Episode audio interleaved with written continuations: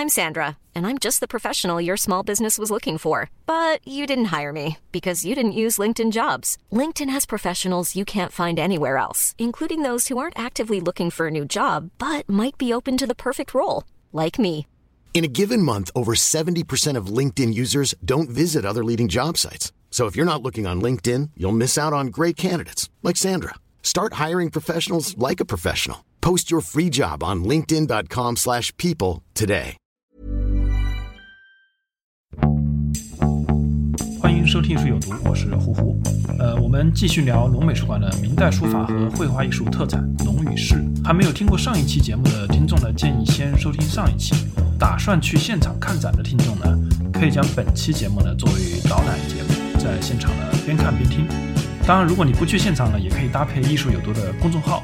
呃，我们在公众号上准备了大量的作品细节图供大家欣赏。这一期呢，还是由我的两位好友来一起聊《龙与士》这个展览。呃，一位是在意 APP 云表文化创始人，以及本次展览的策展人谢晓东。大家好，我是谢晓东。呃，另一位呢是古代书法爱好者舒畅。大家好，我是舒畅。然后我们就不按照这个展览的动线去讲了，对，我们就直接进入到前面提到的这派，因为它按时间来讲，它还是比较早的嘛。这次展览的这件封面作品，封面其实也很特别，它反而不像这次展览的很多大件都是那种几千万上亿拍回来的。这件封面作品，其实我查了一下，吴伟的这件作品名叫做《柳荫吹钓图》啊，是一个绢本水墨的立轴，大是挺大的，差不多就三米高，差不多一米六宽，它是三百万人民币左右啊。但是为什么选这么一件作品作为整个展览的一个封面？因为这次展览最贵的作品都快接近两个亿了啊。对我们，毕竟我们跟这个拍卖行思路不太一样啊。毕竟我们在做展览，有的时候，但是我告诉你，就是说我们做拍卖的时候，当然有些时候做海报的时候，也不一定用最贵的，有的时候是，比如说更能切合这个专场的主题。做展览更是如此，对吧？其实我们这次展览有几种方案，他们最开始设计师拿来的就是用那个吕记，那吕记那张画也很好了，对对，但是我就直接就否掉了，我说不能用这张画，因为它不符合这个主题。我想能够去表现这个主题的背景或者图像，应该就是看到就那个感觉是对的。对，那浙派的典型特点就是说，它确实是从南宋院体来的嘛，所以你能够感受到，你包括这个构图，其实也有一些南宋院体的一些味道。包括它怎么能够水墨淋漓的这种这种气势，对吧？也是非常到位的。另外呢，它这里面的这个人物呢，包括这个格局，包括远山，你会感觉到说，把很多出世入世的主题都表达出来了。我们中国人讲说，穷则独善其身，达则兼济天下，对不对？先天下之忧而忧，后天下之乐而乐，那些概念在这里面都能看到。你可能是一个官员，你也可能就像董其昌一样，对不对？就是在家待几年，对吧？然后你又回去又做官，嗯，对吧？所以你在家待的时候，你可能就是去垂钓，所以垂钓的人你也搞不清楚他是真的是一个农民呢，还是一个官员，对吧？他是真的是退休了，还是中间那个状态？但是你感觉到他在天地之间，他和宇宙，他和这个，他和庙堂之间的这么一个关系，你感觉这个东西出来了。所以这个呃，选这段话就是这么一个背景。有意思，确实很有感觉啊，这对张画。因为这张画呢，就是一开始就是上次带了他们去看嘛，之前我做了一下功课，一一说是四十几万美金，啊你们不约而同说这么便宜，就这个就是当代艺术的圈子就是对这个画的，他说啊，这么因为第一它是封面，一般来说封面是比较贵，但这个是用拍卖行的思维，我们展览思维不一样。那第二呢，就是确实看见这么大一个尺幅，就是视觉上第一感觉进去很震撼。这张画呢，我跟我一个朋友也讨论了一下啊，他也是比较喜欢古画嘛。他给我提了个点，我倒没注意。他说这个画是很稀见的一张无尾。我说稀见在哪儿？他说这个是无尾落他本款，因为一般无尾落款落小仙，落小仙，它有个号，它有个号叫小仙，然后落本款落无尾呢，相对来说比较少。所以结合就刚刚说到他背景，因为他当过那个宫廷画师嘛，就他这人也蛮传奇的。一开始是江夏人吧，应该是湖北人，后来很早年的时候去了常熟，然后又到了南京，然后在南京呢被一个就是朱元璋的一个后裔赏识，然后说他是有仙笔，就称呼他是小仙。后来他小仙这个号就叫开了嘛，就慢慢慢慢就开始有名了。然后后来就进宫了，皇帝就非常喜欢他。但这个人的最大那个就是喜欢喝酒，皇帝就招他过来，你给我画张画，他还在喝酒，然后被太监两个人抬抬到皇宫里去，就还在烂醉的这么一个状态。那皇帝把墨给他，因为他醉嘛，醉了过后就砰一下把那个墨给洒到地上，然后他就抄起地上那个墨，拿了笔就开始乱画，乱画加引号的，就画出来就非常好。就乱画都能画得非常非常好，他就属于这么一个水平。然后最后是喝酒喝死，五十岁就去世了，所以也是个，就用现在话说，可能叫性情中人，还是说，呃，你如果是达官贵人去求他画，他不给；如果你给他准备一坛他喜欢喝的酒，他就给你画。他因为在那个宫里他当过这个嘛，所以可能有一种解释是这张画啊，会不会是给皇宫里画的？所以他就那个落款就没有落小仙，他落的是无尾这个这款，因为他的他的那个尺幅就非常的大。你像这么大的尺幅，一般人家家里，当然明代的住宅要比清代的大，这确实。但是明中期的住宅有没有这种？因为晚明的住宅就很大，挂王铎、富山这种条幅，可能两米、三米都能挂得下。但它的其实的年代相对还偏早一点，它是明中期嘛。明中期的住宅其实没有晚明来的这么大。那这么大尺幅呢，有可能是做一个宫廷，对成化年间，对吧？对对，就宫廷的做一个装饰，十五世纪吧，对对，差不多就这个时间点。我觉得你分享有道理，就是他可能做一种宫廷化，所以他非常郑重其事的落了无为的款。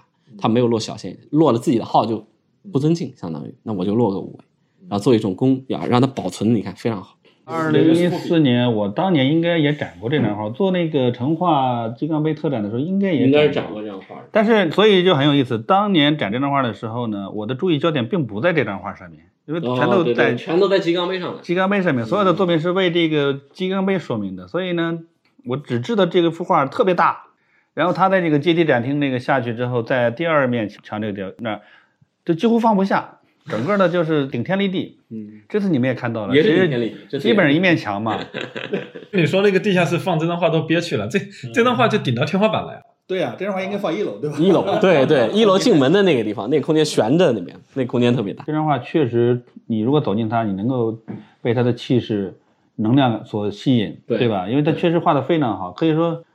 呃，我不能讲说它是最好的作品，但它确实是能够看得出来，把这个吴伟的这个全部的这个能力发挥出来，发挥出来一件佳作。对。然后我们再讲到跟他类似吧，绘画风格类似的，呃，也是刚刚小东你也提到的《吕记》的那个《红梅斑鸠图》，差点 成为封面的。对。呃，《吕记》跟那个周成那两张挂在一起，《吕记》这张好像是很有出处的，好像。呃，我查了一下，是他在天津人美出了一本书里边，他是注录，就作为一个吕记的一个代表作，就是林良和吕记嘛，就一般用用刚刚说的那个宫廷艺术里边，就他是两个是宫廷画家嘛，特点呢叫什么？就是他既有粗的一面，他也有细的一面。你看他那整个这个画面，你看他画的这是梅花吧？就他画这个梅枝的时候，他是那个落笔是比较粗的，但他画那鸟的时候是比较细。谢总刚说工写结合，就这色字，就是能点出他的一个个人的一个艺艺术特点来。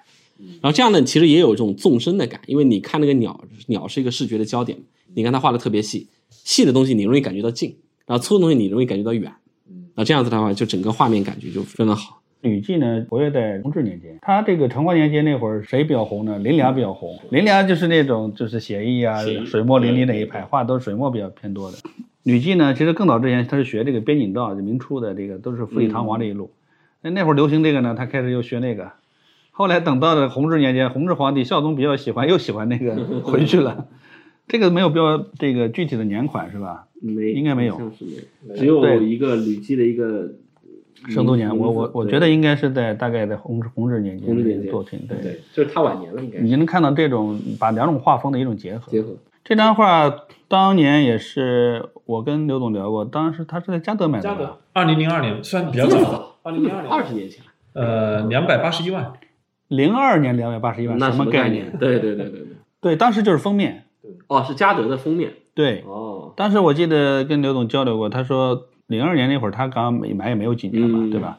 当时就会面临一个问题，就是说我怎么样能够买到好的作品？我们都知道，不是说刘总有一段时间被称为封面男郎嘛？封面男郎就是买封面，这个好像是他买封面的开始。哦。就是说，所以对他有特别的意义。他就说，这个市场上面有很多声音，一张画好与不好，对吧？真与假。然后呢，我又没有这样的专业。然后你问专家，五个说真的，五个说假的，你该听谁的？对，这个时候怎么办？既然如此的话，那么退回一步，哪个概率更大一点？那么他就想说，那些最好的公司、最重要的专场的封面作品，应该他们他们应该是不错的。于是呢，就买封面。所以这张是有特别的意义，就在于说，这是他一个收藏思路明确化，这个作为他的一个收藏策略的。重要策略的一个起点，封面很多。另外一个就是个人艺术家，你去排序的话，就是很多都是最贵的，就个人里面最贵的。对啊，它未必是那个专场的封面，但确实个人里面最贵。对，这个是刘总的聪明之处啊。然后再看旁边的周晨观潮，这张应该是观潮图，那个尤伦斯的旧藏，二零一零年保利春拍。对，估价五百到八百万，拍了三千八百万，就是尤伦斯那一批嘛。这点我觉得其实可以跟那那个柳英放在一起看。无尾的《柳英吹调图》，你看他那个第一也是斜对角的构图，它只是那个斜对角构图的方向不一样。柳英是从右上到左下，这个是从左上到右下，嗯就是一面比较实，嗯。从上面比较小，然后到下面比较大，然后一然后一面整个是实的，然后一面比较空虚，但空虚又不是全空的，对，它有远山，它有水，它有船，对，那张图的话也是远山，当中有船，对，然后还有树，对吧？它其实整个构图，因为周成跟吴伟两个人的生卒年是差不多的，差不多重叠。因为他是唐伯虎的老师嘛，啊，唐伯虎裘英的老师，所以所以你可以看出浙派这种遒劲在里边，也能看出吴门这种秀雅在里面，包含了两方面。我觉得这样的话还是真的是是一张比较不错的作品，因为好的作品都叫制造矛盾，同时又消解矛盾。就它其实里边就是制造了一一对矛盾，同时又很好的在让画面当中把这个雅和俗或者说粗和细，把这对矛盾把它给消解掉。而且市场上面也确实这种精彩的周产也几乎没有。你看这张画你就知道说他配得起唐伯虎的老师的这个说法，这个说法，他也是这种院体的这种风格，对吧？就是说这个他没有当过宫廷画家，对吧？对，他是也是在苏州的一个布衣，但是是职业画家，职业画家，他是以画画为生的。对啊、后面确实影响了很多人。所以你能看到那种南宋的绘画传统，它怎么样到明代，他有有一派可能进了宫廷，有一派他在民间，但是这种绘画传统会保留下来，然后会传给一代又一代的这些天才型的画家。你很多皴法，你看，包括这些斧劈斧劈皴还是南宋那路，对，对，但它还是有一种秀雅在里面。你包括它树叶的画法啊什么的，你把这张画跟那个柳莺去对比，你比如它的人物啊什么，那秀太多了，就是细致太多。那边还是比较粗，这边还是比较细。但它总体的从构图到一些基本的组成元素的一些技法，都还是跟浙派有千丝万缕的关系，可以看出来。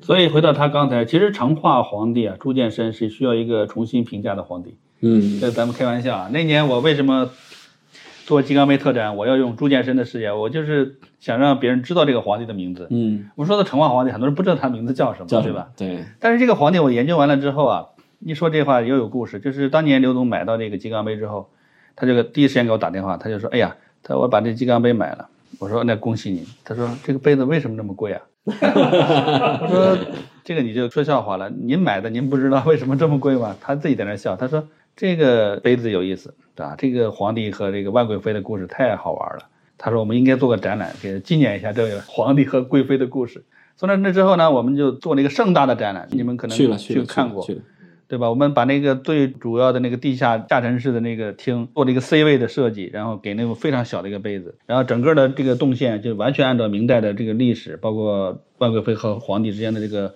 爱情故事展开来讲述这个明代的这个转换。那么当我在研究这段历史的时候，我就发现呢，这个明朝似乎可以大概分为两个明朝，就是前半部和后半部。这前边特别严苛，你看朱元璋动不动就，杀人对吧？哇天啊！永乐也是如此，对吧？嗯好一些没有好到哪儿去。我是指性格啊，就是这个 铁腕统治。宣德皇帝好一些了，对吧？但是呢，也还是挺厉害的。到了成化之后，就不太爱管事儿，无为而治，对吧？所以你会感到整个社会氛围就是他讲的。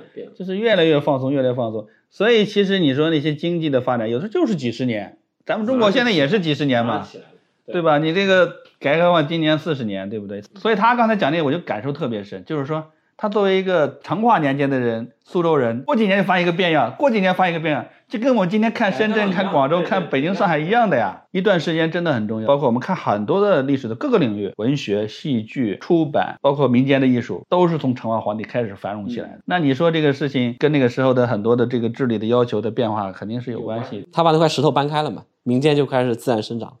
你一旦压着的话，它就是禁锢的这么一个状态；一旦搬开了，它就全部都起来了。对，所以我们这开玩笑了，就是说成化年间，唐伯虎一四七零年，文征明一四七零年，都是生于这个朝生于这个但是他长在这个孝宗这个年间啊，所以你就会知道那个社会环境发生变化了，经济变化了，然后整个社会的管理也变化了，文艺慢慢也繁荣起来。我们看到晚明的这样一个发展，其实正是由于这过去的一百年的一个变化，才导致晚明的很多东西能够生发出来，否则我们看不见。它会有个过程，它不会一下子就到一个非常高的分。好，我们下面聊聊这次展览的最贵的一件啊，沈周也是摆在差不多大门口的，而且沈周也正好是经历了你们刚刚说的这个明朝的这个改革开放的这个，因为它活得比较长嘛，对不对？对对，这个整个整个完整的阶段。那这次展出的沈周呢，也是一个长卷，十六米，我们前面提到了十六米长的一个长卷，叫做《宋吴文定行图并题卷》啊。然后呢，这件作品是二零一七年秋拍，在嘉德一点四八亿拍到的，这也是沈周的一个个人记录了。个人记录，对。这件呢，就是一开始我跟胡胡两人去看，然后进去的时候下到我们地下一层嘛，就看到这件作品的做了一个图贴在外面外墙上，可能是封底，确实是比较重要的一件作品。第一个呢，它是特别长，就是十米嘛，就是画幅是十米，对，然后再加后面那个提拔是十六米，然后因为它有同事，基本上就是明代人的一个王世贞和他第一嘛。张丑就是写那个晚明的时候写那个《真迹日录》的，也是非常重要的一个晚明的一个藏家，就夸他这个手卷是就是石田翁是平生第一。从王生其实明中后期嘛，然后到明末清初，其实离沈周没有那么的远，就是当时两个非常牛的人，王真也是大藏家，张丑也是大藏家，都夸这个卷子是第一。那我们作为现代人再去看这个卷子的时候，肯定是要就是另眼相看一下。吴宽是他一个非常好的一个朋友嘛，大概两人交情有那么几十年，就这么一个朋友。当时好像我看了一下这个画的背景啊，他是吴宽在北京做官，他是考中状元，他跟沈周正好是两种截然不同的。沈周是一直在苏州的相城隐居在阳澄湖边，一辈子没出过苏州，没出过苏州。然后呢，吴宽呢是不一样，但他的科举也比较坎坷了。他三十五岁吧，考中了举人，然后后来就一下子就考中了状元，所以他的跳级非常那个。然后后来就一直在北京做官。后来他父亲去世了，去世过后，所以就回苏州。回苏州过后呢，一群朋友在苏州诗酒唱和啊，然后守制三年。三年过后呢，要走了，因为他还要去北京做官。沈周来对他送别。呃，王世贞好像在提拔里面提到说，这个是这个画是画了三年，所以可能就是守制的那个三年。就他回来的时候守制守制了三年，所以他精心创作这个画，作为一个送行的礼物。哦，就等于回来在一起的那三年，他就在画这画这张画，对对，送他走的时候把这个画送给了画给他。所以为什么说王世贞说他三年呢？所以应该是有这么一个，我记得好像是高居翰吧，写过一个那个《江岸送别》，就是说明明代早中期绘画，他出了一套书嘛，明代绘画，其中有一本书就是叫《江岸送别》。因为送别在古人是非常重大的一件事情，因为你比如说，举个例子，从苏州到北京，如果你打个来回的话，大概要多少时间？就可以类比一下，比如说乾隆下江南，对吧？打个来回五个月嘛。乾隆是基本上是好像是正月从北京出发，然后回北京是五月份，但是他是一路走一路玩啊。但他那个可能跟那个还不太一样，但是你也可以想象，其实当官的一路走也得一路也得一路走，对，拜码头啊，对对，没错没错没错没错，反正肯定是在路上要耗很长时间的。所以我下次见到你不知道猴年马月，那不像现在，可能北京就打个来回直接飞的了，早上去，然后晚上就回来了，根本不用送别，因为有这种距离上的这种关系，所以他送别的时候这种情感就非常的浓烈，就是花了三年时间，就很精心的去跟他画了这么一张送别信卷。然后这张画呢，有一个类似的画，我在上海博物馆看到了，现在应该在在展，所以如果听众朋友有兴趣，可以去看一下，在那个上博本馆里。而且上博的那个书画展厅好像这次展完就要搬到要搬到东莞去，浦东馆去了。对对对，所以这是最后一次。对对，我不知道这张那个上博那个卷子还在不在展出啊？他画了一张是吴湖帆收藏的，是一张叫《西山寄游图》，也是一张长卷。那张没有这么长，大概七八米吧，好像也是展开了，用了一个通柜，就是很长的一个展柜，画法跟这个类似，就它的就是山啊、石水啊类似。然后它有一个非常巧妙的地方在什么？你看它好像是十米的长卷，但它有一条线索是贯穿始终的，它当中隐藏了一条小路，山重水复，从那个手卷的一开始一直延到最后。其实这个路是什么呢？我个人的一个曲解啊，就是吴宽从苏州到北京的路。哦，就它隐含了这么一个意思在里面，就是你可能路上有很多的坎坷。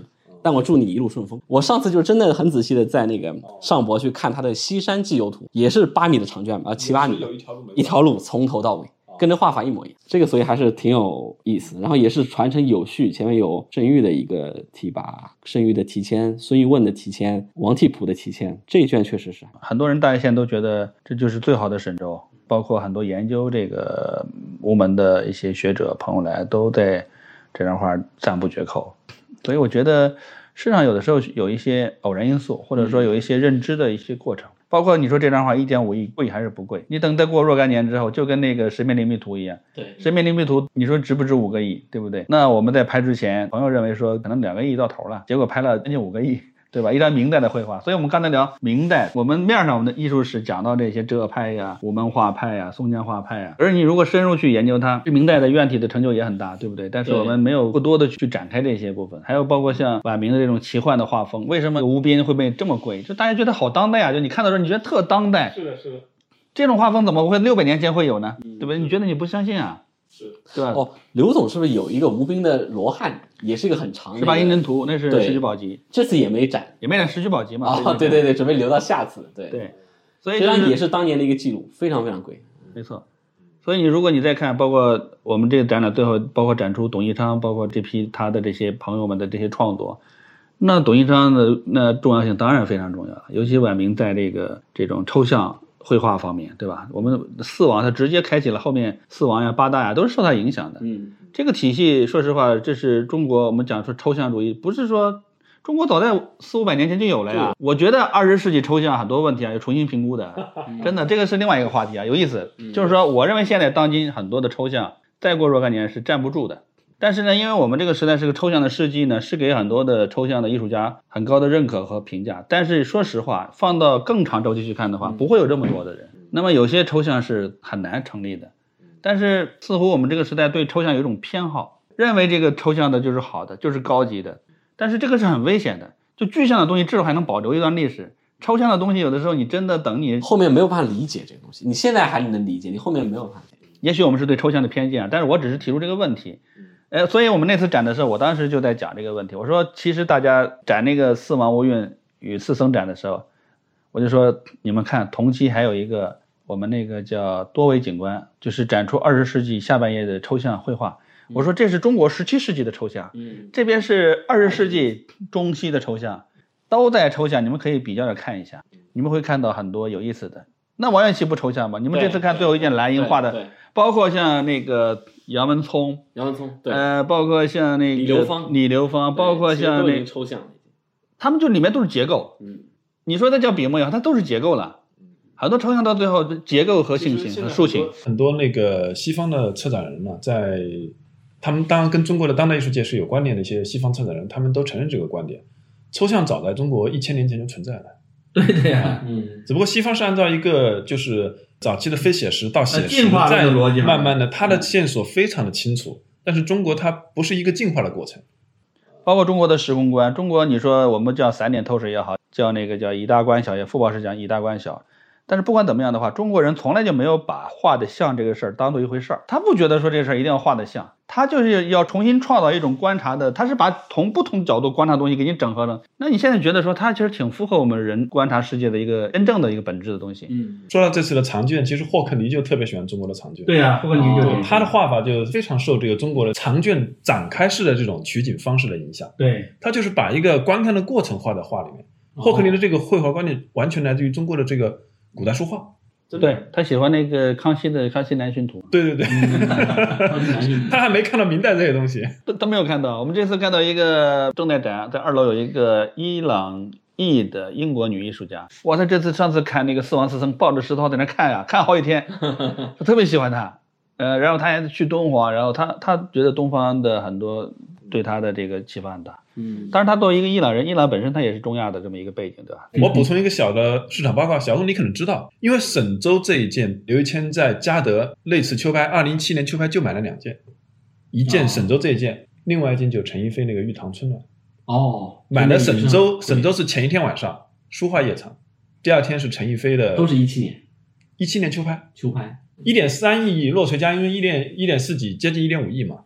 我听说的，我听说的一个小小小的市场八卦，嗯，就是刘一谦觉得沈周买便宜了，哦。所以买陈逸飞可以子弹充足一点，所以陈逸飞就一直往上去。哦，明白了，啊。说明这段话在他心里的分量还是挺是的，这个八卦我不知道啊。他对陈逸飞也是非常认可的。那那当然，陈逸飞对中国的当代艺术那也是大师级的存在，对吧？他本人跟他也有过交道，他收藏了很多陈逸飞，所以这么好的陈逸飞，他肯定也势在必得。第二个呢，确实这张沈周呢，他也是志在必得。如果龙美术馆的古代书画收藏排名的话，他也是可以排在前面的一张画。绝对是，哎，都明代里面，他肯定是一个代表。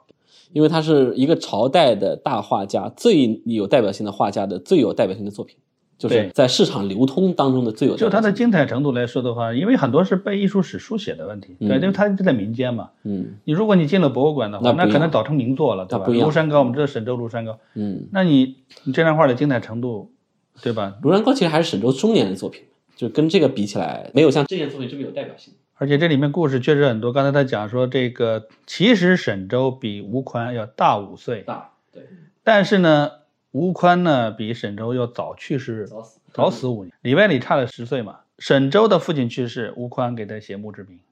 然后刚才讲到说，吴宽的父亲去世，丁酉三年期满，然后沈周给他送行。这个吴宽是他平生的知己，就是最大的知己。一个是做了官，做的礼部尚书，而且当过弘治皇帝老师，部长至少对吧？一个是一辈子也没当过官，但是就没出过苏州，就画画，做事画画。就这两个人的友谊可以保持终身友终身友谊。我想可能超过六十年，对吧？按照他们的这个年龄，那你这种情况的话，这种这种友谊，而且在那个时代。就是我们今天看画吧，有的时候确实得回到历史现场，你去阅读那个时候的人的内心世界、精神世界。那今天我们怎么来表达友情呢？那喝两杯，对吧？嗯，对吧？我们今天不进行知识生产了，这个是很大的一个问题啊。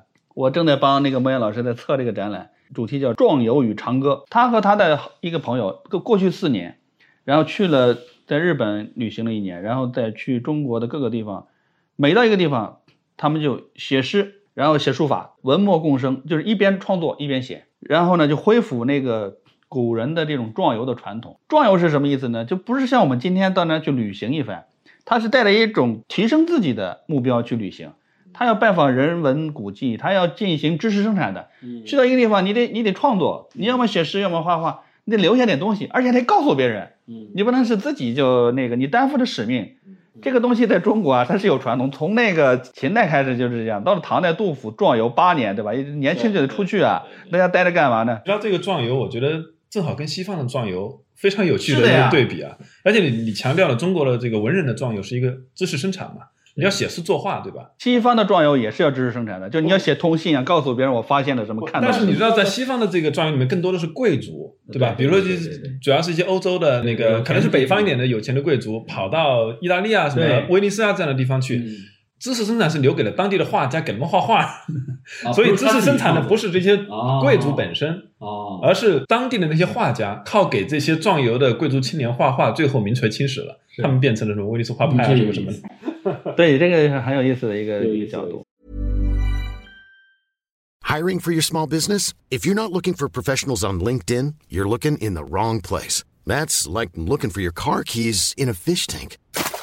LinkedIn helps you hire professionals you can't find anywhere else, even those who aren't actively searching for a new job but might be open to the perfect role. In a given month, over 70% of LinkedIn users don't even visit other leading job sites. So start looking in the right place. With LinkedIn, you can hire professionals like a professional. Post your free job on linkedin.com slash people today. Spring is my favorite time to start a new workout routine. With the weather warming up, it feels easier to get into the rhythm of things. Whether you have 20 minutes or an hour for a Pilates class or outdoor guided walk, Peloton has everything you need to help you get going. Get a head start on summer with Peloton at onepeloton.com. 刚刚我们已经提到了吴宽了，那我们下面就讲讲就是跟吴宽相关的一些手札吧，也是舒畅里特别看重的展览里的一件，叫做《无门名士手简》。这件呢，当时是应该是没记错是嘉德吧？嘉德二零一二零一五年的春拍，对预展我也看过，三千七百三十七点五万。当时我自己估了一个价钱，因为好像是十四贴，十四贴的话，我想一贴一百万吧，一千多万，就当时估了这么一个价钱。第一个呢，就是这个卷子，吴宽、李应珍、唐寅。就唐伯虎，然后蔡瑀，然后那个文征明、祝允明、陈纯这些人写的信，一共是十四封信表成了一幅手卷。然后很有意思呢，是两个地方，我觉得就比较特别。第一个是很多信是写给同一个人，就明代信札其实存世并不是那么的少，但是写给同一个人的成体系的比较少，就到目前都还没有删掉，这个是对比较罕见，比较少，就说明他装裱的时间比较早。就他很早就集在一起了，然后穿越了这么多年就没有分散，这个比较难得。就写给叫杨继敬，这个人是个无门的，应该是一个琴师吧，就是弹琴的这么一个人，也是当时一个很有名的苏州的一个文人，跟吴宽、沈周跟他们都有很深的交往这么一个人，包括李应珍，这是一个比较特别的地方，就写给同一个人，很多信都是写给同一个人。第二个呢，就是他经过了明代最大的书画收藏家向元变的收藏。那这次呢，可能是因为展柜的关系，就向元变那边就是很遗憾就没有展开。就他其实是在提拔的最后写了没记错一行还是一竖行，就字不多的，里边记录了他的一个价格，这是很有意思。花多少钱买？花了多少钱买的？然后呢，把那个多少两这个上面这个数字给涂掉了，就是这个当然不是向元汴涂的，这肯定是后面装裱人涂的，或者说其他人涂的。这个东西是毫无疑问的是向元汴的一个收藏。那向元汴呢，其实这个人其实十六世纪吧，十六世纪他其实跟文征明是有重叠。他可能没有看到沈周他们啊，就是他比沈周他们要晚一点，但他跟文征明绝对是有重叠在世界上。所以这件作品他当年收藏下来的时候，其实是件当代艺术。就我是这么看他的，就他为什么会收这个东西？第一，他可能是他跟文征明两个儿子关系特别好，就说明他当年就很重视这个东西。就第一，他是个当代艺术；第二呢，他很重视，就是把它很仔细，然后还给他做一个编号，就他有一个千字文的一个编号。这一件作品也是下面就写了一个编号。啊，就是作为他一个比较重要的一个收藏，校园变的这么一个收藏的这么一个痕迹，然后再加上很多同上款的这么一个信札，吴门这么多人凑在一起是很难得的，所以就出来了这么一个，就是让我感觉到有点出奇，但是事后想想也没有那么奇的这么一个。其实就是校园变买到它的时候已经是一个二手的，就是别人已经把它卖出来了。他肯定也是从一些途径吧，就是收到这个，因为他当年特有钱嘛，他当年是。明代好像说是王世贞后来写了本书嘛，明代他列了十七家大户最有钱的，项家就是其中之一，就天底下十七家最有钱的人之一，就福布斯排行榜，你可以想想想，就是 你如果排一个十七名的话，他在那里面。他父亲就项元汴父亲本人本身就是一个大商人，然后后来呢就是去世了，就把家产就分给他几个儿子。他有两个哥哥，两个哥哥呢都去做官了，然后他哥哥呢就把财产就都归了他。就相当于他的家产到了他那边还是个完整的家产，项家的家产。他本人又特别擅长理财，所以就很有钱，拼命的去买，而且集齐这么多无门大咖，对不对？对对几乎都在里面，对对很难得。就有这么一件的话，就基本上其他的就基本上都有了。聊完了手札，手札就聊聊这个啊，我们就接下来最后因为因为时间有限，已经聊了两个多小时了。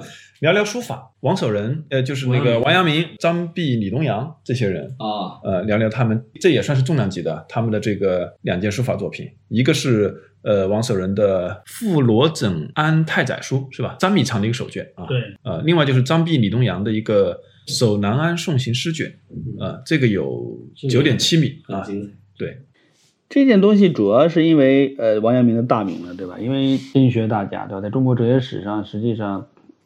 地位非凡啊，而且这个人近乎被神化，对吧？文治武功对都是卓有成就。他这这这件作品主要难得在，我想可能一个就是他本身他能够传世流传出来的这种书法或者是墨迹就很少啊，非常少。所以这样一个手卷，从稀缺性上来讲就非常的难得。第二个就是说这件东西呢，当然我没有做深入研究啊，但是这个当年拍的时候，我们也大概了解一些，有一些学者也写了文章，就讨论了这件作品呢还是。王阳明的心学里面很重要的一篇文献，因为他跟罗整安、罗顺清呢，他也是一个大哲学家，对吧？俩人就是可能关于中国这个大学这本书里面的很多问题的一些看法的一些讨论，所以王阳明在这这个心肠当中呢，主要就跟他来讨论这些问题。王阳明的心学主要就是致良知嘛，对吧？人人都可以成圣，对吧？所以他对于这种他的很多观念，他要不断的去进行这个跟别人辩论呐、讨论呐，所以他更大的意义就在双重，就是一个就是作为他。呃，珍惜书法墨迹的这么一个稀缺性、珍贵性，对吧？王阳明本身书法很少。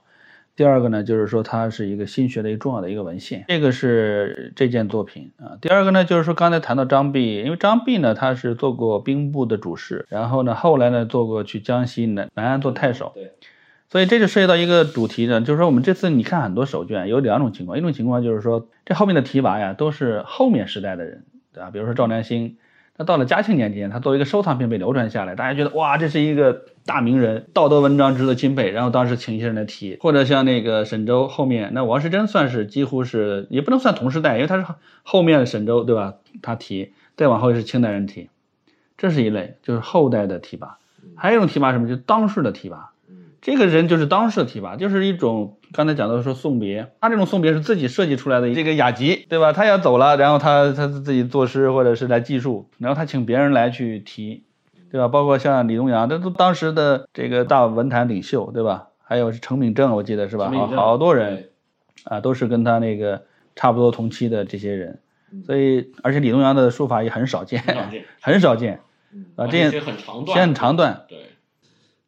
就说起张弼这个人吧，张弼是上海人嘛，当时都叫松江了，现在是奉贤，奉贤叫青村那个地方。因为前年正好有个机会，很巧，因为青村那边政府他现在也重视文化，他需要恢复这个张弼的故居。张弼故居呢现在就拆毁了，呃，唯一一个遗存是他有个牌坊，他是父子进士，张弼和他两个儿子张弘仪、张弘志应该是都是进士，就三个人都是进士，立了个牌坊在里面。那个牌坊现在还有个残迹，当年是在砌在就是民居里边的。那后来发现了过后呢，就准备把它保护起来了，就把那民居给拆掉，让那牌坊露出来，然后把后面的民居全部拆掉，准备做一个张弼纪念馆。现在这个工程还在进行当中。那前一年呢，我也去就是参与了一下他们那个计划，就是准备找一件张弼的真迹，就是上海市政府准备出点钱，就去拍卖市场或者说民间去找一件张弼的真，你至少你搞个博物馆，你没个真迹，对吧？但后来因为种种原因，我猜测应该还是没有搞下来这个东西。呃，然后他是那边人，那这个人也很有，也是喜欢喝酒，呃，性情中人。他是在北京，北京是当刚刚谢总说是兵部兵部主事，后来是后来好像当过员外郎，就升了一点点。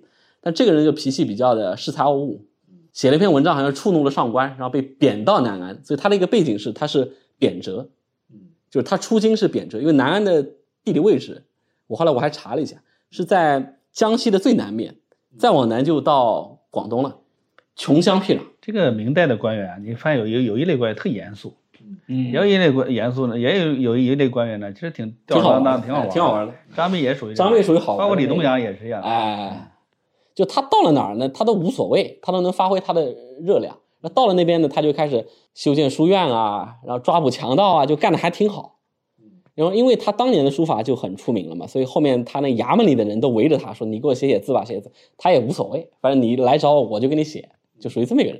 然后后来就是，呃，临死前两年嘛，就回到了老家，就最后是寿终正寝嘛，就在奉贤这边就去世了，是这么一个这么一个。然后这一卷呢，就是他当年出京被贬谪到南安之前，我觉得他是一种行为艺术。是吧？然后就写了一下我自己要被贬了或者怎么样，我写了这么一个故事在那个里面。然后后面呢，请很多人来提，提了过程。刚刚谢总说就很有意思的是，他在那帮提的人后面他自己又提。就比如说这个是陈秉正，他是我的好朋友，也我们是同朝为官的。然后我要出去了，他跟我提了一段。然后我怕后面看到这个卷子的人不知道陈秉正是谁，我说此吾老友谁谁谁谁谁，然后说简非常简略的说一下陈秉正这人干了什么事情啊。然后什么，就每一段他都后面提说这个人是谁，那个人是谁。你从他这个题你看到，他的目的就是要传世，哎，就是要传世。然后呢，也可以看出这个人也是很有性情的，对不对？一般人不会这么玩，对吧？你提完提完好了，我收起来，卷子一收，对。他每一个人他都后面他都用他自己说，所以他是一种集体创作，一段加一段，一段加一段，这种形式啊，就是我反正我看的东西比较少，没有见过第二件，就是基本上都是别人提了后面一长串，别人提了我再提，别人提了我再提这种。所以又回到我们当时在讲这个展览主题，就是说，你可以看到书画在明代，尽管有很多的这个匠人也在从事着创作，对吧？比如说像那个我们知道苏州片儿，对吧？苏州片，对。这个因为唐伯虎、仇英他们的这样一个非凡的成就，结果导致很多人都跟他们学，导致一个产业的兴起，对吧？有很多匠人来做这些事情，因为他这个市场需求很大，因为明代中后期经济繁荣了，包括。房子越建越大，对吧？很多就是装饰啊，所以这一个装饰需求。第二个就是交往也需要，所以他就大家都练字，嗯大家都认为说呢，这个书法呢是抒发性情的，呃，所以你看书法的这种作品就特别特别多，而且包括像手卷，它这种形态又适于那个携带嘛，册页也好，这个都都适适合携带。你那大大中堂没办法，老是移来移去的呀，对，这移动就很方便，这移动很方便，所以它成为一种雅集。就是创造和这种巩固人际关系的一种重要的媒介，而且可以记录下或将来可以随时展开。对，它是一种就是永久的一种记录。对，它不会消失，只要不毁掉。所以我今天正好看到一个视频，就是何慕文在当那个大都会的那个东方亚洲部主任之前，他展示怎么来欣赏中国画。我当时我就听他的描述，我就说哇，所以很多事情你必须站在一个跨文化的视角，你才能够。能够感受他的那些非凡之处，比如他怎么描述呢？他说：“哇，这个中国画手卷，他说要放在一个呃非常精美的绸缎的包裹当中啊，你你打开之后，你会看到这丝绸般的制作的一个包手，然后呢还有一个非常精美的玉别子，他对每一个都进行了描述。你要是一个专业圈子里面，你你会对这些事儿不见，你知道吗？就是但是他会告诉你说，哎，为什么是这样？这是怎么回事？他一切充满了新奇。”其实外面人来看这些东西，我们看多了就这样，它是一个固定城市的东西嘛。你看多了，你可能就就这样。对你，包括你，你的第一反应是这是真的假的，你先鉴定，对吧？但是他可能首先是基于欣赏，哇，欣赏每一个，无论是艺术的新奇，还是说这种形态的新奇。他先搞清楚这个是什么，那个是什么，然后这个为什么是这样？那为什么是这样？这个都他需要花很长时间去理解。可能王阳明那件你怎么看？那王阳明这，如果你从历史上看的话，他是立德、立功、立言三不朽嘛，对就这么一个人物嘛，对吧？同时他艺术上成就其实也挺高，我就是书法上。其实很多，你比如说像熊廷弼，我们后面不是展了一个熊廷弼的那个，对，他其实也是个晚明的一个大人物，悲剧性的人物。但是熊廷弼的书法其实他不以书法知名，但王阳明在他立德、立功、立言之外，他的书法也是能写进书法史，就这一点就我觉得很厉害。就他是一个非常综合、非常全能的这么一个这么一个人物，不只是他学问，那他的事功，他应该是平了宁王的叛，对对吧？就是正德年间的平了那个叛。那他当然他还有很多著作，这不是他本人写，他的学生帮他编的《传习录》啊之类的流传下来，就包括到今天对吧？近代他对东亚的啊影响对特别特别大。那个，那王阳明这个是在那个名臣风范这个章节里嘛？因为你这次《农与士》是分成了差不多接近十十个吧，还是九个九个章节？然后确实名臣风范这个章节还是挺精彩的，因为我我是注意到，就是它很特别，在于这里面很多人，首先他是在历史上全都是史书上有传的这些人啊。说起来，我们我们中学课本都学过的什么石刻法，对吧？也有石刻法的书法，对不对？对。你刚刚提到的那个熊廷弼，对吧？那个，然后还对对对，赵兰心这种，就是这里面还有那个写那个呃七痛七友歌，那就是熊廷弼，那个内容还是很值得看一看的，特别值得一看，对。对吧？熊廷弼，你就就先说一下他这个人吧，他是解元出身，就乡试是第一名。啊，但是这个人呢，后来就。当了武将，就是做到兵部尚书嘛，然后蓟辽的都师，辽东的都师，就直接跟努尔哈赤去对抗的这么一个人。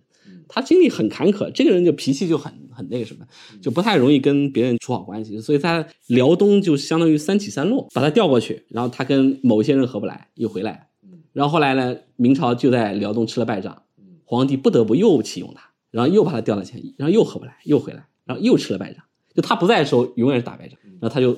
再上去顶上去，最后他是跟那个叫王化贞吧，就是当时辽东有两个人嘛，就是朝廷也派那两个人，就相当于互相节制的这种关系啊。一个叫辽东巡抚，就是王化贞；一个就是熊廷弼，他是呃叫辽东经略，一个是经略，一个巡抚，两个人不和，都有兵权，这个就很麻烦了。但是呢，关键是后面的老板，就当时内阁首辅就是叶向高，叶向高是那个王化贞的老师，所以他的那个天平的砝码是偏向。王化贞的嘛，王化贞主战，熊廷弼主守，因为他是非常清楚这个辽东前线的兵力的一个配比的一个情况，因为他知道已经没办法，在萨尔浒之后已经没有办法，萨尔浒之前你还可以拼一拼，萨尔浒一下子几十万人没了，整个战略局势已经发生扭转，那个时候他是力守，王化贞说不行，我得攻，然后后来因为内阁那边首辅这边偏向王，所以后来就攻，攻了当然一败涂地嘛。朝廷兴师问罪的时候说你们俩是同攻同过，就是要么就一起一起抓，要么就一起赏，然后后来就因为。沦陷了几座非常重要的城市嘛，然后就一起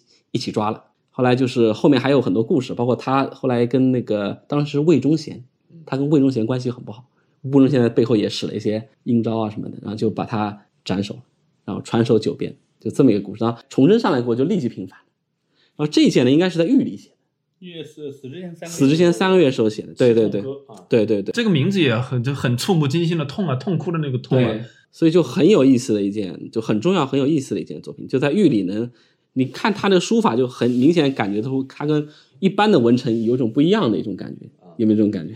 对，这个感觉是饱含着那种极强烈的情绪写出来的字啊。第一哭父母，对吧？对第二哭老妻，第三哭小妾，然后小妾，然后子女，然后最后哭自己。他最后还是对皇帝寄予了一些希望啊，好像说是天主圣明，中察臣。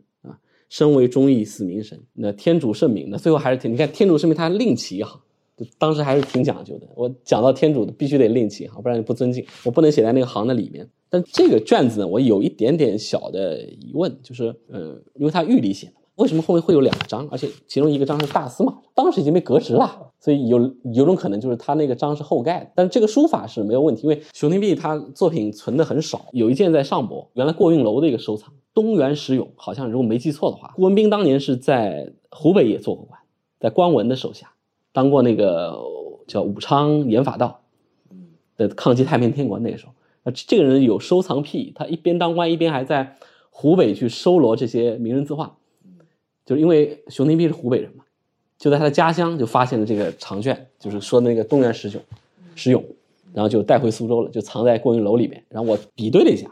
墨迹是没有问题的，但后面那两封章，我觉得可能有一些些问题，因为我不太理解为什么狱里会盖大司马章。当年肯定是所有的他都快死的人，他所有的职衔，他第一不可能手边有章，他写字是可以的，他章里面这样也可以解释得过去哎，对对对对对对对对对，所以所以有一点点，但这书法本身应该是毫无问题。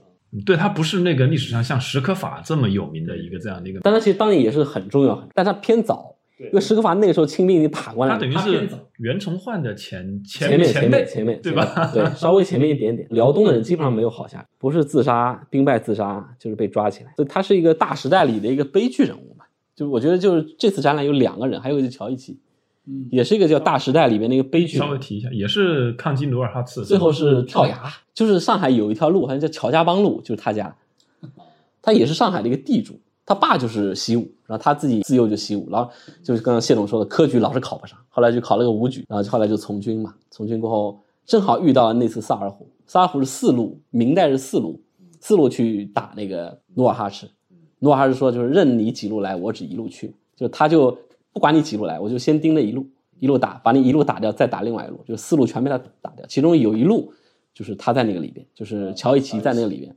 然后他那一路呢是好像带了很多，我这是很早以前就听那个严崇年就是讲那个清史的那个讲过，我我不知道是没有去历上去考证过，他带了很多朝鲜兵，当年朝鲜是参加了跟明朝一起想要抗击这个努尔哈赤，对，然后他带了很多朝鲜兵，但是朝鲜兵的武器很差，用的是竹刀，用用竹子的刀，后来就被逼到了一个叫滴水崖的这个地方，一面是悬崖，然后清兵就缩小包围圈嘛，就把他们逼到了崖上。然后后来朝鲜兵当时出了叛徒，就要准备要把乔一去抓住，要去献俘，就相当于我投降。那投降的话，我得给清兵一个好处嘛，我就把明代的监军抓了，抓了过后我献给你。后来他就不从，不从过就跳崖就死了，就这么一个故事，也是跟熊廷弼差不多，就是一个是当然一个是兵部尚书啊，地位比较高，一个是相当于一个监军这么一个，地位比较低，但同样都是大时代里的两个悲情人物。我们最后用松江画派董其昌结尾吧。哈哈就是董其昌其实跟他有一个小的展厅，都是他啊。除了书法以外，就是我们要聊的是那个书画合璧山水小景，嗯这一组册页，对吧？册页旁边其实还有还有书法啊，我们就聊这个册页啊。这个册页有二十件吧？啊，是吧？不对，它是两件一组，对十件。二零二零年的嘉德，哦，七千四百七十五万成交了，估价三千五到四千五百万。但是在二零一六年的秋拍曾经估价五千八到六千八流拍过一次，也就是说啊那一次估到顶没人没人买，没人买，第二次估低一点，结果抢拍上去，对这种情况在拍卖市场也蛮多的。有的时候其实现在市场的很多问题，其实说到根本都是价格的问题。就是从卖家角度来讲，他就希望说不要给我卖漏了，对吧？嗯最好能够卖的很贵，所以他就倾向于要一个比较高的价格。但是如果你这个价格超过当下市场认知的一个价格的时候的话，这个往往就就流标了。但是并不代表说这个东西不对，或者是这个东西不值这么多钱。估价本身是准确的啊。其实甚至估价本身是准确的，但是他没有考虑到竞拍这个行为本身带有一种情绪的特性，就是当你用一个低底价的时候，往往因为引发了大家的竞拍热情，反而就标一个很高的价格。呃，其实可能跟你预先想的也差不多。但是如果一开始你定一个就是假设的那么一个理想的价格，结果就因为大家都不举手了，结果就导致这东西流标了。于是大家就对这个东西究竟值多少钱产生了怀疑，就是会出现这样的一个很有意思的事儿。这个典型的就是一开始它定价一开始过高，这种情况太多了，因为我们看的太多了。对，哎，我先岔开一句，我记得苏畅你其实曾经还跟刘总交过手，在这次的一件展品里面，可以讲讲，也是因为估价很低，对吧？对，估价比较低嘛，就是那个吴宽的一个信札，定价挺低的，然后想试试看吧，然后就打电话嘛，因为 当年疫情，二零二零年吧，六月份，如果没记错，呃，反正大陆大概就两个三个电话过去，然后我就很清楚的听到另外一个电话里，就那个委托人在叫电话里那个竞买人叫刘先生，但是我还没反应过来，我不知道姓刘的太多了，我不知道是谁。但最后我的出价离这个很远啊，就是差得很远，呃，最后没买到，也算参与了一下。就这件，这个写给这件是吴宽信札，我觉得是精品。你如果单独挑出来看的话，比那个卷子里那个吴宽要好。陆完，就上款也值得说一说，稍微说，也是苏州人，也是个大收藏家，就最有名的就是《清明上河图》，就那清明上图是那个鹿丸收藏的，嗯嗯当年在苏州待过一段时间。这个最后拍了好像三百万人民币，三百万。嗯回到董其昌，这个讲讲这个作品吧。嗯，董其昌也很有意思。其实你如果看他的交易记录，说七千多万已经是他现在最贵的了，应该是对吧？这个董其昌呢，这个其实假的东西也太多了。呃，确实因为他影响也太大了。就像我们在说到明代的两个大艺术家，嗯一个就是董其昌，一个就是文征明，对吧？嗯文征明当然活的岁数很大哈，就是说在晚明之前，可能那个时候，当然我们今天说沈周是明四家之首，但那个时候声誉最大的肯定是文征明，对吧？就最伟大的，当时最伟大的，就跟我们今天说谁是二十世纪最伟大的，对吧？张大千还是齐白石黄宾虹，那当时没有争议啊，那绝对就是文征明啊。董其昌出现之后，这个这个格局就改变了啊。晚明人的呃艺术世界里面，他们认为这个董其昌还是一宗师啊，对吧？所以他的贡献就是大家都知道，他在画论上面所谓的这个南北宗的这样一个呃提出来，对吧？当然也考证也未必是他最先这么提，他只是他的话语权那么大，对吧？大家呃去这么往他身上归纳。他但是确实他在绘画上面来讲的话呢，他确实也是开创了一种，你说叫潮流也好，或者就是说他深刻的影响了就是之后的这个中国绘画史的走向啊，包括四王呀，包括八大呀。你看石守谦先生就是对董其昌的这个研究是蛮蛮深入的啊，就是说他对包括对四王的梳理，他一种规范化的梳理吧，对古典大师经典笔墨的这样一种。对吧？就是注重笔墨本身的这样一个趣味。其实你研究绘画史，其实它就那么几种方法，对吧？你要么是再现像嘛，对不对？要么就是表现的就是这种抒情的，对吧？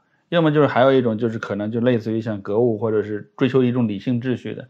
那董其昌他在这个上面，他不关心那个东西像那个像不像，他就把文人的这种话语权再度提升。文人话语权不是从他开始的，对吧？那苏东坡就开始已经从宋代就开始为这个事儿开始 张目了，对吧？就讲这个事情。到这个董其昌的时候，他是把这个东西又再一次拉到一个高度，对吧？你所以你看晚明的这些后面的那些画家，一个画的越来越抽象，那里面有一个人我觉得挺反动的，只是冲那个挺有点自然主义的，对吧？你感觉生动、烟雨迷蒙的。对对你其他人你看那个，你感觉完全在好像在做数学题一样，都是结构的，对吧？都结构的那种表现，完全都是这种笔墨的这种趣味。杨文聪啊，包括甚至像肖云从啊，你看他们，对，啊，包括像莱茵啊等等的，都是这样。所以这是一个很很大的影响。当然，在他之后，你说像王世敏、王健，对吧？就越来越极端。到王彦奇，你看王彦奇画的，对吧？感觉好像在做几何题一样，嗯对吧？我有一个朋友说，王元祁在中国绘画史上地位，就相当于爱因斯坦在这个西方科学史上的地位。那意思就是对他这个整个的这种结构的这种高度的一个评价。抽象的这种笔墨的这种趣味和他的审美价值的一种彰显，董其昌就是这样一个棋手啊。这一套册也应该说是比较公认的一件真迹啊、呃而且呢，他也是在比较好的时候，五十九岁的时候，怎么样学习前人的这些倪云林的笔墨，这个王蒙的笔墨，吴镇的笔墨去创作的这些这套册页，对吧？其实大部分的他其实采用的倪瓒的一些构图的方法，是就是说这个还是要从这些纯粹的一些审美趣味去欣赏这些作品。啊，这件是张泽之的一个收藏。嗯、大概在去年的时候也是，我记得他有一套书法，嗯，呃，当时当时那是石渠宝笈，好像拍了五千多万哈。所以就是说，我们看董其昌，其实真的是要从一个脉络去看，确实是他影响最大。其实你最后那些作品，你看那过来啊，他的那个书法，对吧？他对书法的这个影响也是巨大的。你看，包括清代的几个皇帝。啊，我们也有朋友认为说王世敏可能贡献更大，但是立马引发了很多的争论，就是说，就是说那不成，那还是董其昌厉害，对吧？王世敏没有理论。没有理论，这是一方面，对。但我觉得就是说，董其昌确实是才情更大啊，这个才情更大，包括他的见地更高妙，对吧？而且他影响人多呀，嗯、看那那周边那些人，那个时代的人都笼罩在他的这样一个理论和他的一个趣味下面，明末清初基本上都被他罩住了。对，哎，我们最后再加一件，聊一下这个龙与氏嘛。这里面其实有一件皇帝的书法啊，呃，你说隆庆皇帝，隆庆帝的哦一件皇帝的书法。因为我为什么提到这一件呢？因为我在查一些资料的时候啊，我在微信上搜到了一个叫“画游记”的一个公众号，应该也是一个书画爱好者吧。一个专业人士吧，他也提到了刘总是有情怀的。为什么呢？因为他收藏的不仅是有一些名臣的一些这样的一个书法，包括他他对这个隆庆帝的评价也是说，虽然他其实在位不是很长，挺短的，但是还是做了很多，就是革除了嘉靖的弊政，奠定了万历的基础，但死得太早，所以他觉得这件藏品说明刘义谦是懂历史情怀的。嗯，对，其实刘刘总经常看各种历史的。这件作品好像是临本的是吧？临本的一个书法啊，剑气冲霄汉，文光射斗牛。拍卖上我是见过一些明朝宗室的书法，但真正皇帝的书法其实很少。明朝皇帝的书法还是蛮少，的。也有，你包括朱元璋的书法也有传，也有也有对，在无锡博物馆，我特别喜欢朱元璋书法啊，那个书法你一看就字如其人，直来直去，就没有修饰的。然后呢，文字你读呢，那没有一个字多余的。你发现他说一个字就是一个字，是白话的吗？他是写了一个军中的一个文书，就说我要抓谁谁谁，然后把那个人怎么怎么样，应该是无锡博物馆收藏，但没有落款啊，但一看就是肯定是出自朱元璋亲笔。他当时应该叫吴王吧，就当年还没有称皇帝啊。什么叫好书法？我觉得这个倒是好书法，就是很能体现这个人性格性情的这种书法的好书。未必说都有功力，你看他有什么功力呢？我都不觉得他有什么功力，一个一个乞丐出身，但很能体现他这种性格。我觉得这个是真迹无疑，就我没有看过他第二张字，但我就能感觉得出来，这个是朱元璋亲笔写，绝对不是幕僚代笔，没有这个气势。对比一下，是明朝两个皇帝嘛，你看一下这个字。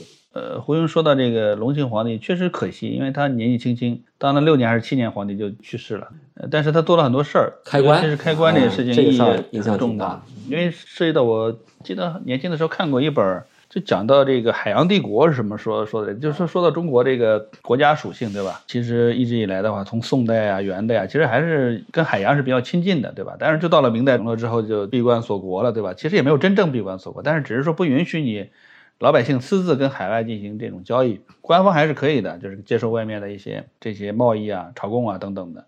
但是呢，实际上这种民间的这个这个私下的这些贸易从来没停过，只是说到了他这个时候，他给你正儿八经又给你放开了，让你去做点事。所以，他确实是在这意义上来讲的话，我觉得啊这个政权的延续啊，包括经济的繁荣啊，还是有了很大的这个作用。第二，他在政治上面来讲，他确实启用了一批官员，张居正也好呀，包括啊像海瑞他们是吧，对吧？他都用的比较好，革除了一些旧政吧。因为嘉靖皇帝这个人呢，当朝当政的时候确实是坏人比较多，那么也挺有作为。但是问题是，是老天爷不给他时间呀。其实每一个皇帝都受教育很好啊，对吧？那肯定的呀，对吧？那那书法肯定是每天都练的。但是这东西就像刚才叔兄说的这个问题，这写字啊，不管你教不教，他这东西是一种性情，一种天分。它的价值还是在于是一个皇帝的书法啊，而且是非常少见。对，它表达了一种就是文武之道，对吧？皇帝书法基本不落款，盖个章，写一下哪一年写的。还是向听众隆重的推荐这个大展呢？因为这个展览的作品，我们今天提到的其实十来件，远远只是这八十几件里的一点点了，非常少的一部分。如果大家有时间，胡兄的这个平台啊，我倒是觉得说，真的是邀请大家。因为为什么邀请？因为票价确实不便宜，是两百八，好像是吧？当然，你不光可以看这个展览，还可以看龙美术馆正在举办的其他的四个展览。对。但是呢，这个展览非常值得一刷二刷，原因就在于说，这批明代专题的作品的质量之高，应该说是在无论是公司博物馆，都是可以说是顶级的。你就是找一家公立博物馆做一个专门的明代的这个主题展览，你都很难说。凑够这么多名头，这么多有代表性的作品，那这一点来讲的话呢，我觉得是值得大家去看。说实话，很多博物馆也没有这样的这个，呃，到不图录也被他们都这个索要，这个送出去好多，大家都想去收藏或者是要这本图录。所以这个展览呢，我觉得这个是从这个藏品的等级之高，包括规模之大，呃，你可以去值得去看。第二个呢，我觉得确实也回到咱们一开始聊这个话题。作品很多呢，它的明代的这个视觉艺术啊，我包括书法、绘画也好，我认为成就还是非常高的。很多时候我们欣赏艺术还是要观看原作，你从里面去体会、去看，然后你会有很多新的一些看法。就包括你说最后一个章节，当你近距离的你去看到这些，可能我们以往读艺术史不会过多注意的人，人像沈世充啊、姚允在呀这些人，包括蓝英啊，我觉得看蓝英的作品，我就觉得哇，蓝英这个水准还是挺高的啊，就是。为什么会这样，对吧？那都是你得看到这些作品。你如果包有姚允在，你不去看他的这些作品，你都觉得这龚贤就特别称赞他，说姚允在这件事最能代表他啊。你看他画的也是这样，我感觉特别科幻，也是很当代。你要说，我觉得这也挺当代的，十七世纪的一个时代的风格。对你能够在这批里面看到很多跟我们这个时代有很多共性的地方。其实晚明很多地方跟我们这个时代有一些相通的地方。就再有呢，就是我觉得是，也是一次就是可以了解明代历史，因为很多人就像我们知道，可能我们在历史书上读过这些人的故事，但是没有见到过他的这个文物，对吧？对，这个是他带着他气息的呀，就是当年就是他。就是他创作的呀，对吧？这个人物的性格栩栩如生。还有就是很多有意思的专题，因为时间原因，我没办法展开。包括像吴门四家，唐伯虎还有两两卷，你仇英的那个手卷，然后文征明的一个大的青绿山水的手卷，还有大字的书法，这些作品，包括晚明的那些书法家，王铎也好啊，这个倪元璐也好，黄道周也好，对吧？傅山也好。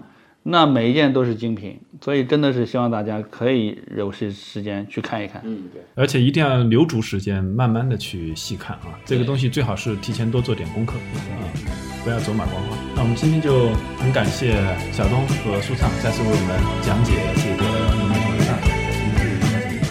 好，谢谢大家，谢谢，谢谢，回答。感谢收听《艺术有毒》播客，欢迎关注我们的微信公众号和微博账号，以便获得更多与节目有关的信息。也欢迎给我们留言、转发和好评，支持我们做出更好的节目。Hi, I'm Daniel, founder of Pretty Litter. Did you know cats tend to hide symptoms of sickness and pain? I learned this the hard way after losing my cat, Gingy. So I created Pretty Litter, a health monitoring litter that helps detect early signs of illness by changing colors, saving you money and potentially your cat's life. Pretty Litter is veterinarian developed, and it's the easiest way to keep tabs on your fur baby's health right at home. Go to prettylitter.com and use code ACAST for 20% off your first order and a free cat toy. Terms and conditions apply. See site for details.